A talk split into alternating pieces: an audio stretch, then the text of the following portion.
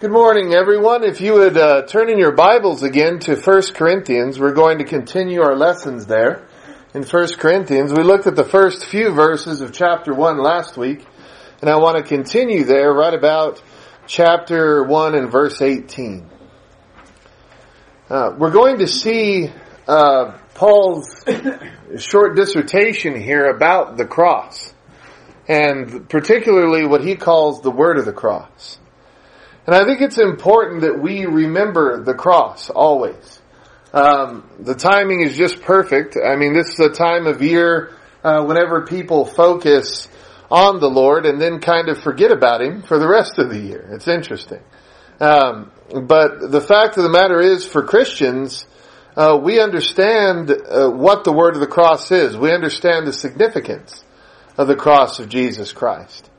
And one of the greatest injustices, probably at the time of Paul, is very similar to what's going on now, uh, which is the cross being kind of glorified as a as a symbol, as an icon.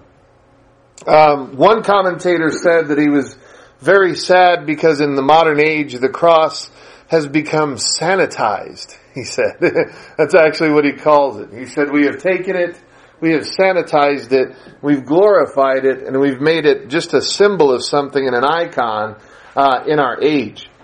And in the first century now, whenever Paul was writing this particular letter, the, cro- the cross was obviously deplorable. I mean, it was still fresh in the minds of those who understood what it meant the symbol and the meaning was fresh in their minds. It hadn't been sanitized at all. And it is in that idea, in that frame of mind that Paul speaks and Paul writes. And he demands that they understand that. Uh, very few of us would have a, a, tie clip that has that had an electric chair on it. Uh, very, you know, that doesn't you know, people would go, why are you wearing that? Well, it's a symbol of my faith. Is it really, you know, a symbol of your faith, the electric chair? Yes. But today we, we kind of sanitized the cross and made it this, this instrument of torture and pain that Jesus Christ had to, uh, had to be nailed to and was nailed to and hung from. Uh, it has been sanitized into the, that, that very same thing. So just as we understand a, an electric chair or a gas chamber and we wouldn't wear or display such things now in any kind of a positive way, in those, in that first century, the cross was still fresh in their minds and their understanding uh, of it was very, very fresh. And see, for Paul, the cross is about what it's supposed to be about. It's about uh, pain. It's about injustice. It's about suffering. It's about the death of the Messiah. And by all means, the cross is the means by which we are saved. But it is the symbol of what Jesus had to go through to give us that. And it's not to be sanitized in our minds. And of course, for Paul, it's not sanitized. As a matter of fact, he says it's a matter of folly to those who are perishing. And so let's go ahead and look at those uh, the next few verses in 1 Corinthians 1 verses 18 through 25 we read there. He says for the word of the cross is folly to those who are perishing but to us who are being saved it is the power of God. For it is written I will destroy the wisdom of the wise and the discernment of the discerning I will thwart where is the one who is wise? Where is the scribe? Where is the debater of this age? Has not God made foolish the wisdom of the world? For since in the wisdom of God the world did not know God through wisdom, it pleased God through the folly of what we preach to save those who believe. For Jews demand signs, and Greeks seek wisdom. But we preach Christ crucified a stumbling block to Jews and folly to Gentiles. But to those who are called both Jews and Greeks, Christ the power of God and the wisdom of God. For the foolishness of God is wiser than men, and the weakness of God is stronger than men. Now, Paul's words you can glean from reading uh, the book of Isaiah, particularly around the 55th chapter. Um, uh, certainly you can pull from Isaiah 29. Uh, Paul is alluding to, by his very words, by his very statements, um, the the time when Israel really defied God by the way that they were just offering lip service to Him. They had sanitized the religion to a point uh, that it didn't even resemble what it truly was anymore. Their knowledge was very weak. And so the terrible cross now is the instrument in Paul's time, not of beauty or glorification, uh, but for destruction of human invention and imagination. He is, he is basically letting them know that the cross has a unique purpose. And the purpose of the cross is not to be glorified, sanitized, whatever you want to call it. It is not the purpose of the cross. The purpose of the cross is to thwart lack of knowledge. Just like in the old days in Isaiah 29 where you read there, the Word of God was, was counteracting their ignorance and counteracting their lip service to God. and so for, for first century Christians, um, the cross is supposed to do the same thing. Now, if you go ahead to the second letter of Paul to the Corinthians, just real quick, in 2 Corinthians 10 and verse 4, beginning, uh, we'll read there, and he says, um, For the weapons of our warfare are not of the flesh, but have divine power to destroy strongholds. Look at what he says in verse 5. We destroy arguments and every lofty opinion raised against the knowledge of God, and take every thought captive to obey Christ. Being ready to punish every disobedience when your obedience is complete. That is the word of the cross. That is the message of the cross. That is the symbol and the effect of the cross. And it is folly to the perishing. And that's what Paul is demanding they understand, and that's what he's demanding that we understand you have Christ, you have the cross, you have the gospel. You have all of those things that we enjoy and that we are blessed by, but they don't exist to make us feel good. They do not exist to make us feel this, uh, this emotional high. Although, in believers, this is quite often the case. Okay, believers will often feel good about their life because it is in line with the Word of God. They will feel emotional elation because they're happy that they have defeated their own tendency towards sin. That's not what we're talking about here. What Paul is saying is that all of those things, as good as they are, they are made to defeat and subdue human arrogance, human pride, human ignorance. They're there to subdue all the things that cause us to not only sin, but to stay in sin. The cross is the reminder that without it, we would be eternally lost.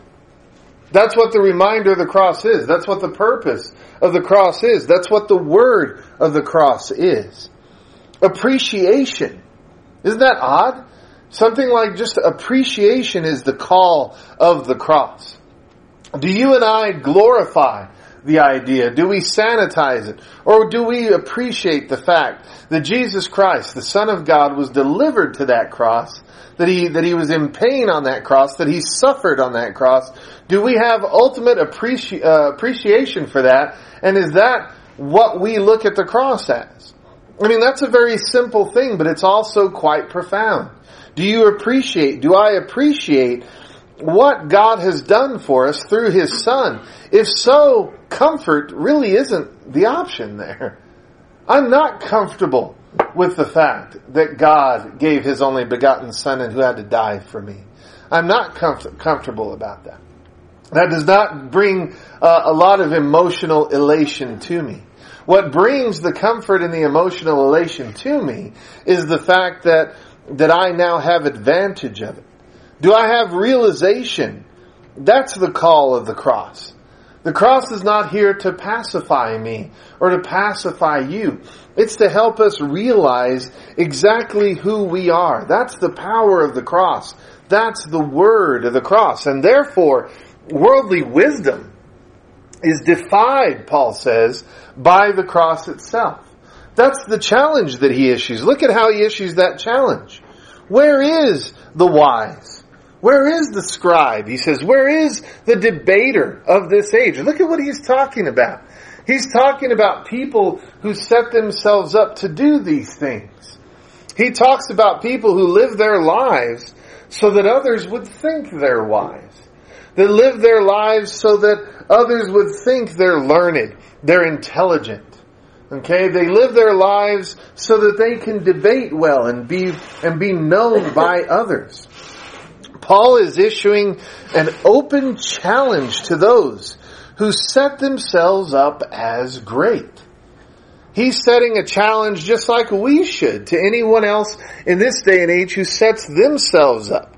They can do it through books, they can do it through TV, they can do it through the internet. They actually set themselves up as great through the things that they can do. And even those of Paul time, of Paul's time who were biblical people, who were religious people, who were people who apparently uh, and allegedly followed Christ. He's he's calling them out here as well. He's challenging all of them because they're simply ignorant liars. That's who they are. And that's what they're doing. And so he is challenging those individuals because that's the power of the cross.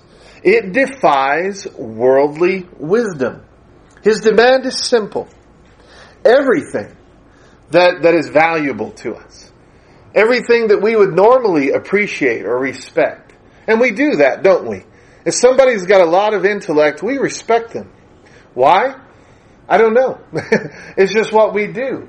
It doesn't make any difference. Uh, human intellect, as it were, in, in and of itself is not a faith. So why would we set that up? Someone who is greatly wise about life. Well, this life is a vapor. It comes and it goes. Why would we give our great respect to those who are wise about this life? All of that falls as nothing before the cross. That is Paul's demand. That is Paul's challenge. And this is illustrated today in individuals who say, well, you know, I'm not really a religious person. I, am more a spiritual person. People say that all the time. They don't even know what that means. It just sounds good to them. I'm not really religious. I'm spiritual. That doesn't make any sense. If you are spiritual, then you're going to be religious, and you're going to be religious, you're going to be religious according to the will of God. You're not going to be, and, there are people that say, well, you know, I don't, I don't do the religion thing. You know, I don't, I don't like going to church, and I don't think you have to. I don't go for those organized religion kind of things. What does that mean? Just like the Pharisees of old, just like the, the naysayers of the time that the, the apostles and the prophets, people are saying things that don't make any sense. They're just making these uh, these platitudes. They're letting these platitudes come out of their mouth. They're saying these things that sound so cool and oh so philosophical and mean nothing at all. And that's what Paul is addressing here. He's addressing those who just kind of compartmentalize everything. And Paul even says that it pleases God that this works this way. And I find that, again, astounding. This is what pleases God. It pleases God when ignorant people say, well, you know, I don't really go for the religious thing. I'm more a spiritual kind of person. It pleases Him that they say that. And I find that just astounding. These are those who consider assemblies as, as optional, right? Like we said before. Baptism is unnecessary. The Lord's Supper, just a tradition. It's an event. It's a sacrament. Why does God, why does it please Him that this happens? That's just amazing testimony from the apostle. Those are amazing phrases. It pleases God that this is true. And the only thing that I can think of that as to why this would please God is, in my simple little mind is just that I kind of believe that Paul says that because God is pleased that by the rebellion of people, they really clearly indicate who they are. Every time somebody tells me I'm more of a spiritual person, I know that's nonsense. I know that's nonsense. Because they can't explain what spiritual means, and that's the beauty of it to them. You know, if you say, well, what do you mean by spiritual? Well, you know, I, I just, you know, it's, it's spiritual. It's not something you can explain. It's better felt than told, that kind of thing, right? It doesn't make any sense, right? It doesn't make any sense, but people invest their entire life on such a on such a lie, and it's it's astounding to me that that pleases God. It's also very sobering to me that that pleases God, because by that ignorance, right, by that rebellion, by that simplicity that is nothing, he now has a strong indication of who's who, and so do we we can have that indication as well. Because this makes it evident, and that's what Paul points out. These are the things that make those who are perishing evident. Look at what he says about them in that passage. He says that they are the kind of people that need two things, right? Just like the Jews needed, just like the Greeks needed. What did the Jews need? They needed a sign, didn't they? That's what the Jews needed. They needed a sign, and the Greeks sought wisdom. I look at that and I can say, man, we haven't come very far in our ignorance, have we? We haven't come very far. We haven't learned new ways to rebel. We are still rebelling in the same old ways. If you remember from Sunday morning, if you were here uh, during those studies, we've been studying from John in chapters four and six. The Jews said they desired signs. Do you know what Jesus Christ gave them? Signs. He healed the sick. He healed the blind. He fed thousands with almost nothing. He did everything that they wanted. He was, he was very compassionate towards them.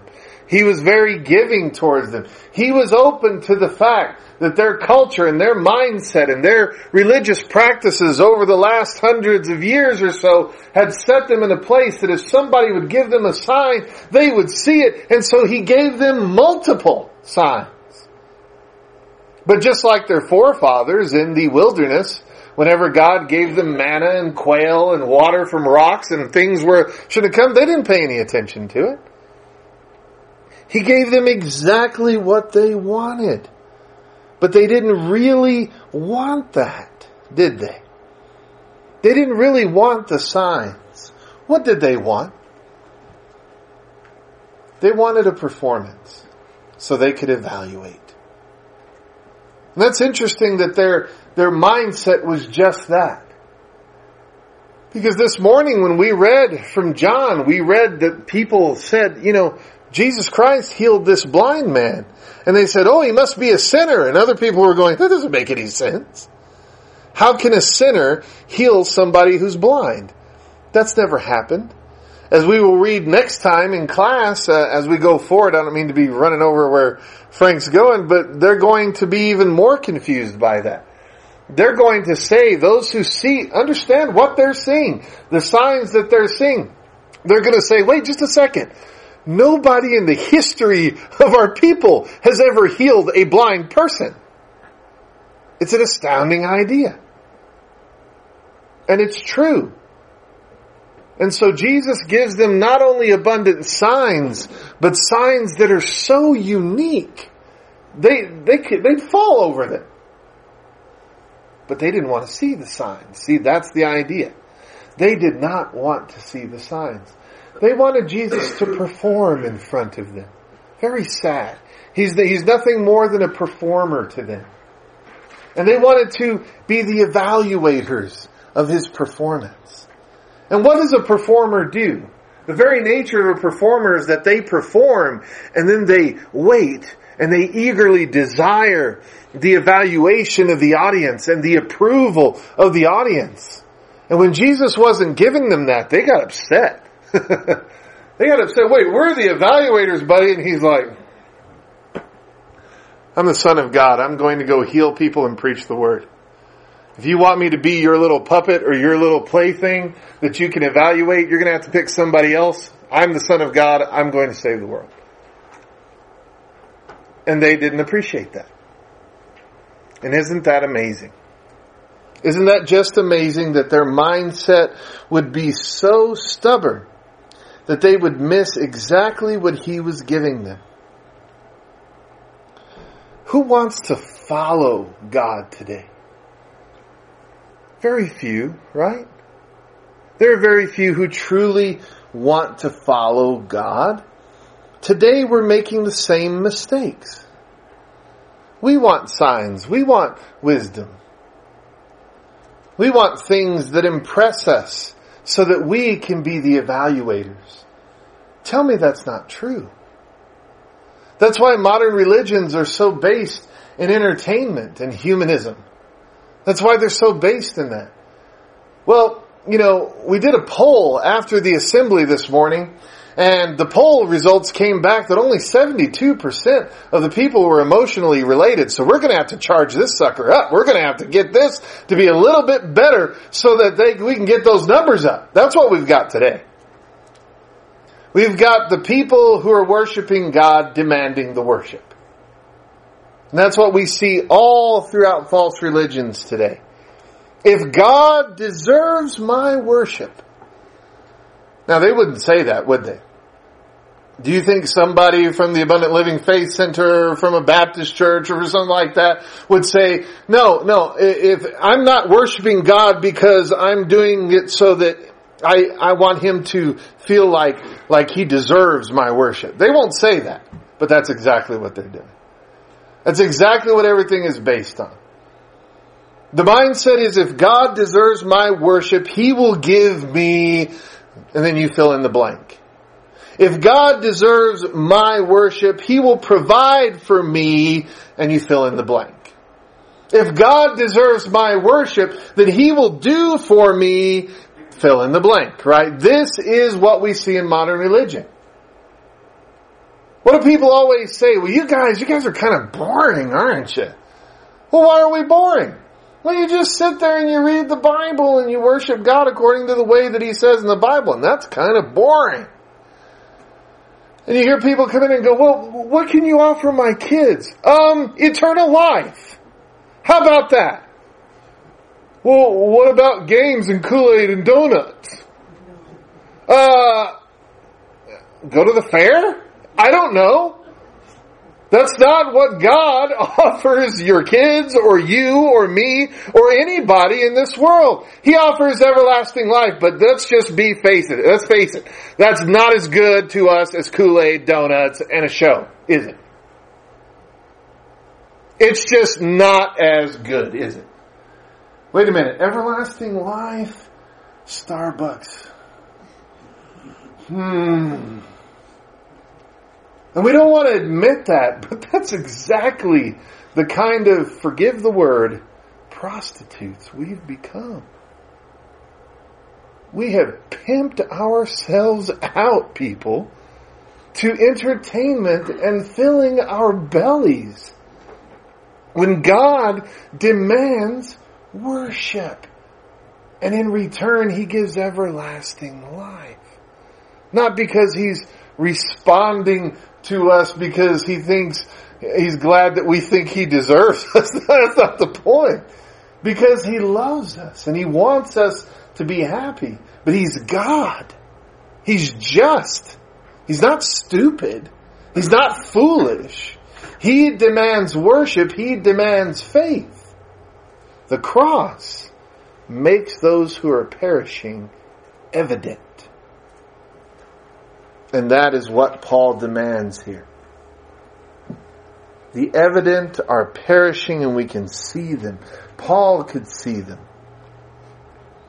There are those who practice wisdom even now as the Greeks did.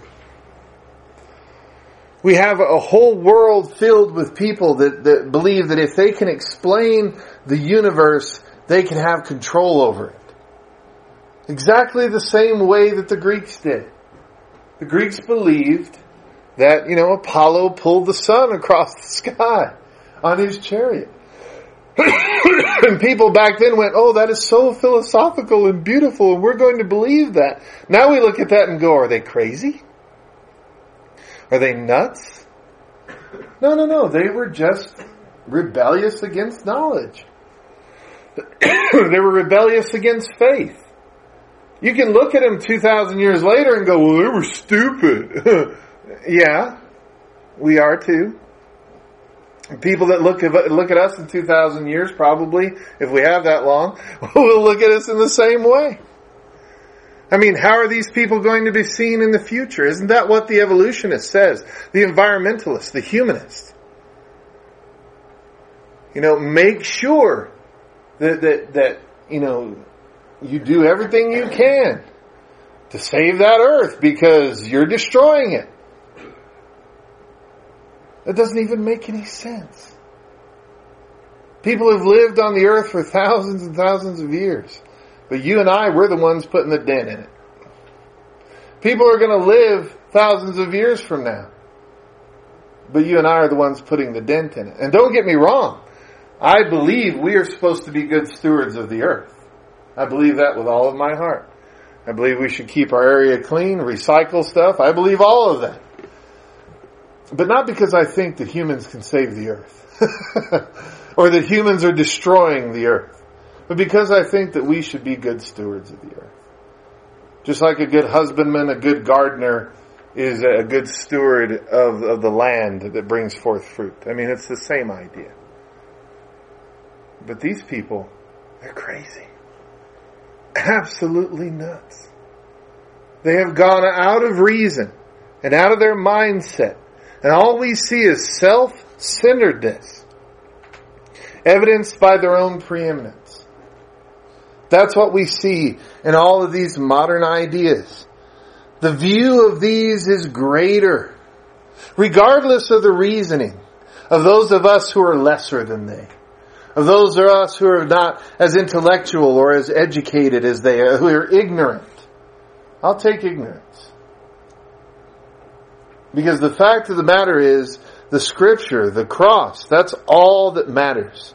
The cross being preached is all that matters.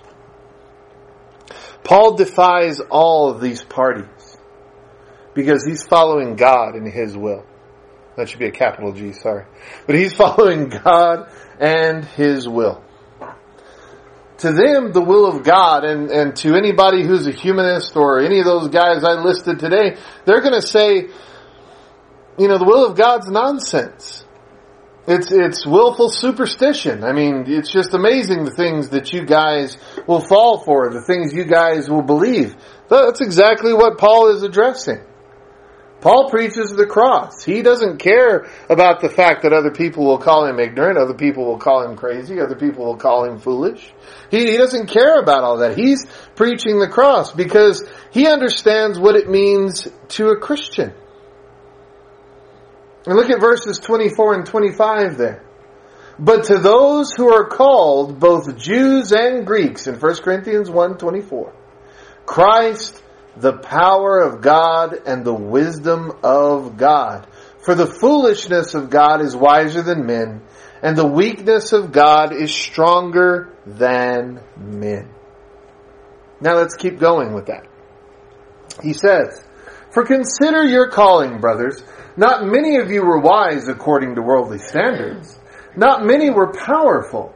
Not many were of noble birth.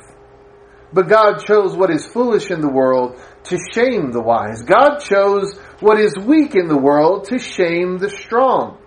God chose what is low and despised in the world, even things that are not, to bring to nothing things that are, so that no human being might boast in the presence of God. He is the source of your life in Christ Jesus, whom God made our wisdom and our righteousness and sanctification and redemption. Therefore, as it is written, let the one who boasts boast in the Lord. And I, when I came to you, brothers, did not come proclaiming you the testimony of God with lofty speech or wisdom, for I decided to know nothing among you except Jesus Christ and Him crucified. And I was with you in weakness and in fear and in much trembling. And my speech and my message were not in plausible words of wisdom, but in demonstration of the Spirit and of power, that your faith might not rest in the wisdom of men, but in the power of God. What a wonderful hope for all of us. Were you high born? I wasn't. Were you born into wealth or into influence? I wasn't. That doesn't mean you're horrible and bad if you were, but it sure does mean that you have a healthy challenge that I don't have to live with. Because nothing that I'm given in this world, nothing that, I, that I'm born into, into this world, gives me any advantage when it comes to God. I get no advantage at all. And these blessings, according to Paul, only serve if they are received in humble acknowledgement that God has provided them. This is who we are. We're unique, aren't we? I mean, when you read that passage there, it's very hard. You've got to read it over and over and over again. you know, it's just, are you kidding me? God chose what is low and despised in the world, even things that are not, to bring to nothing things that are? Whew! That's hard to read. That's very confusing, very difficult. But, but Paul is demanding how unique we are. Look back at, at Matthew, please, at Matthew 11. If you would read with me there in Matthew, the 11th chapter. In Matthew chapter 11, verses 25 and 26. Look at what Jesus says. I thank you, Father, Lord of heaven and earth, that you have hidden these things from the wise and understanding and revealed them to little children. Yes, Father, for such was your gracious will. You know, you look at children, what are children? And I don't mean the spoiled brats crying in the middle of the Walmart, you know, toy aisle. I'm not talking about them. Those are spoiled brats. I'm talking about children, good children. What are they? When you, when you look at children and you see them, they're very simple, aren't they? You give them a present, they play with the box. I love that joke. You know why that's true? Because they're simple. they're very simple. They are easily pleased. They're trusting, aren't they? They're curious, aren't they? And, and, and they're very lovingly dependent. See, God always illustrates the proper faith as, as those who are like children.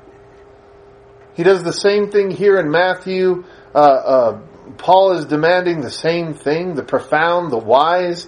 No, no, no, those are not the things that matter. God's people are those that the world would not find valuable. We are not the Dr. Phils.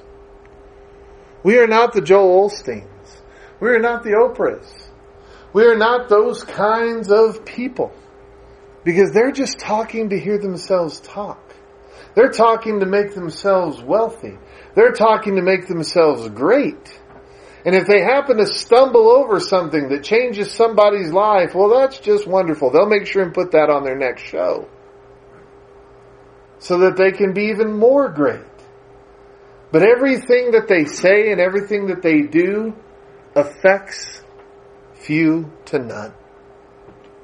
Whereas the cross, Jesus Christ, God's will, affects everybody.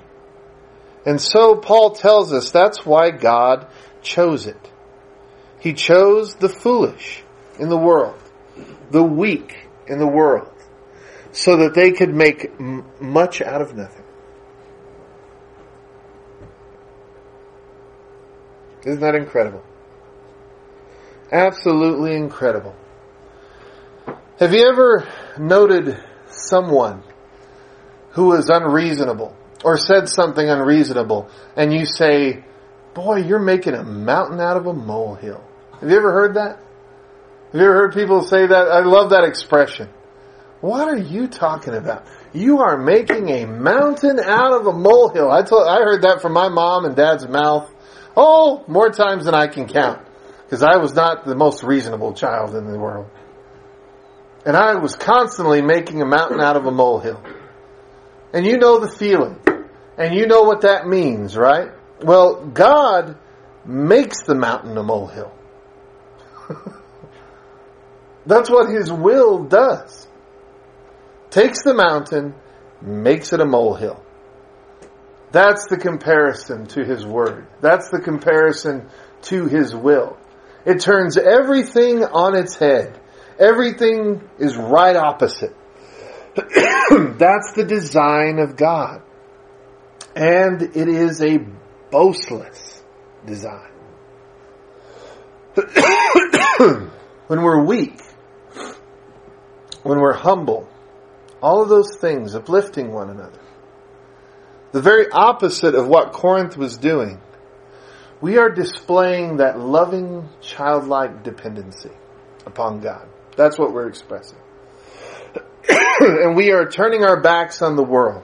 And so we can't boast about anything, can we? How many people that do you know that always have to have their own way? You've met them. They will argue with you until they're blue in the face and then they'll take a deep breath and argue again. Even though they're dead wrong. Or they'll twist everything around to make it right. Have you ever met somebody like that? You're dead wrong. Well, that's not what I was saying. I was saying, blah, blah, blah. no, no, no, wait a minute. That's not what you just said. Well, that's what I meant. Let's go with that. Have you ever met that person? In my family, it was a, it was a life skill. You know, there's just something that they could do. And we just knew how to do that like nobody's business. Because you always have to have your way. You always have to be at the center of things. God tells you, be careful about that. That's a de- be careful about that. That's a design. That's a design I've put in you to show who you really are. That's a design that I have made so that you can indicate who you are and contrast yourself to the truly faithful. Be very careful about that. And that demands that we take a lot of stock in who we really are. Who am I? Who are you? Are you wise? Are you righteous? Are you intelligent? Do you go through life validating, validating yourself because of yourself? I mean, we have to ask ourselves that question. It's very interesting. I'm, I'm the greatest thing since sliced bread. You know, I mean, is that, is that exactly what we think about ourselves? Even though we won't say that, we often show that, don't we? We often show that through our lives and we've got to be honest about that. If you look in, in Jeremiah, the ninth chapter, the prophets said nothing any different than this.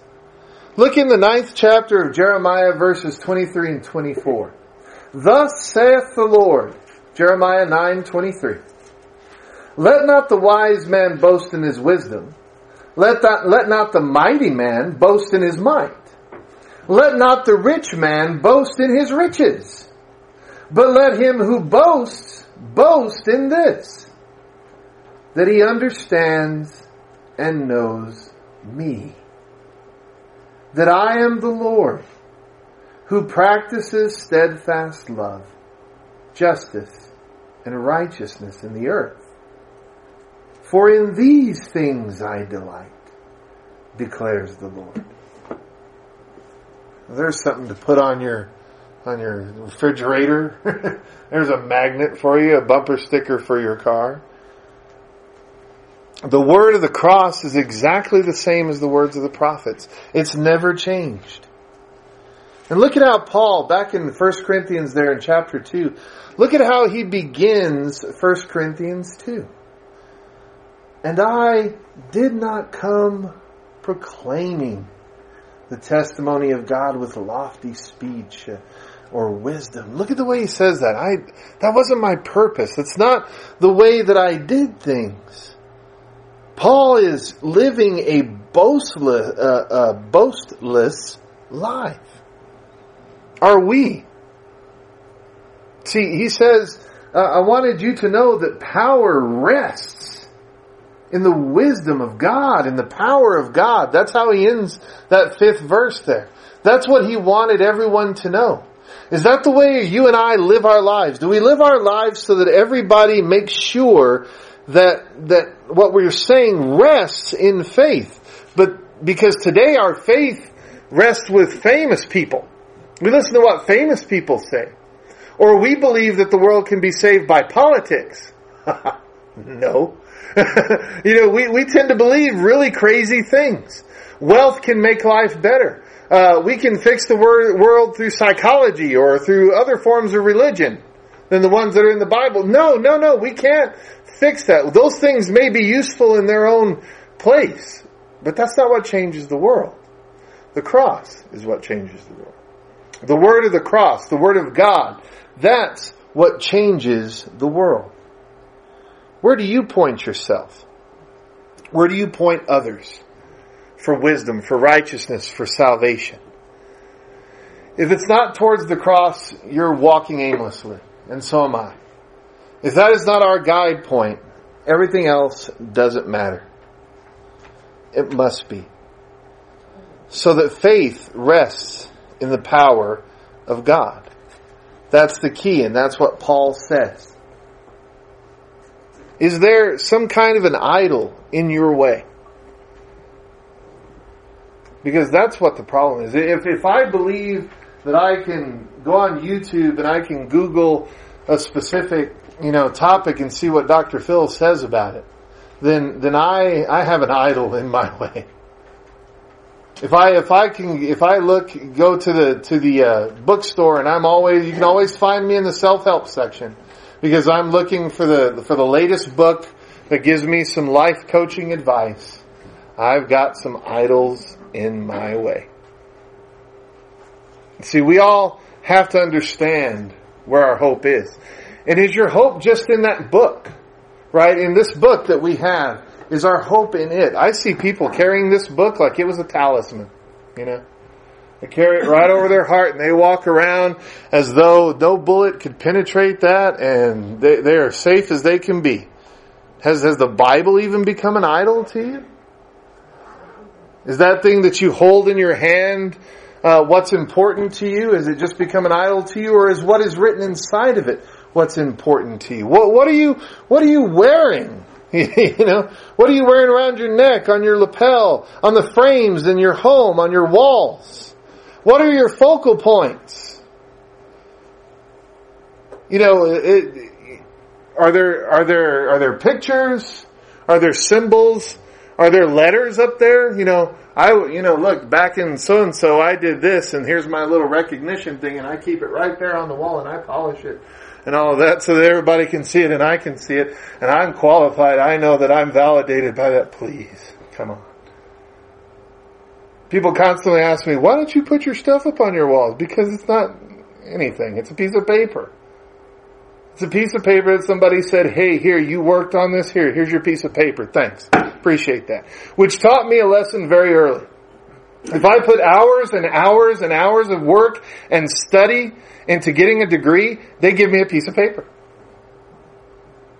I looked down at that thing when I got it and I thought, that's it? That's all I get is just a piece of paper? Well, yes, but that piece of paper means that you put all that work in. Couldn't I just look at you and say I put all this work into it and you give me a piece of paper? Well, that would be a lie. Well, yeah, it would. So's this. You know, I mean, it's incredible we always value and I, you know, we always value and worship things that are worthless. I'm not saying it's wrong to do that. Don't get me wrong. If you want to put stuff up, stuff up on your wall, that's your business. But, but the fact of the matter is, why do you do that? Is that, is that all you are about? Because if those are your idols and those are the things that you believe qualify you, then remember the cross is destruction to those things. Because the cross is destruction to self-centeredness, pride, and arrogance. That's what it is.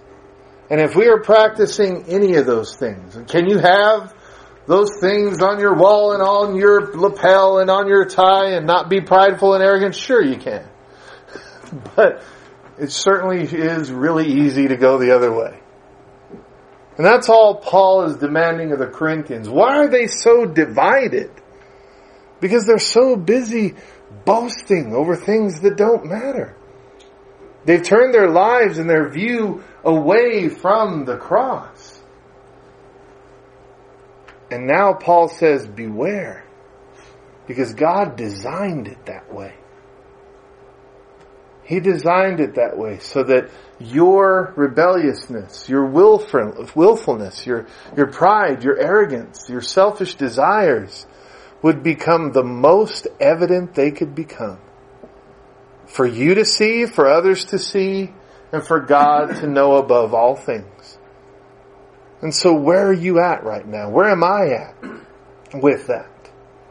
If you're not baptized into Christ for the remission of your sins, then the cross is not your focal point.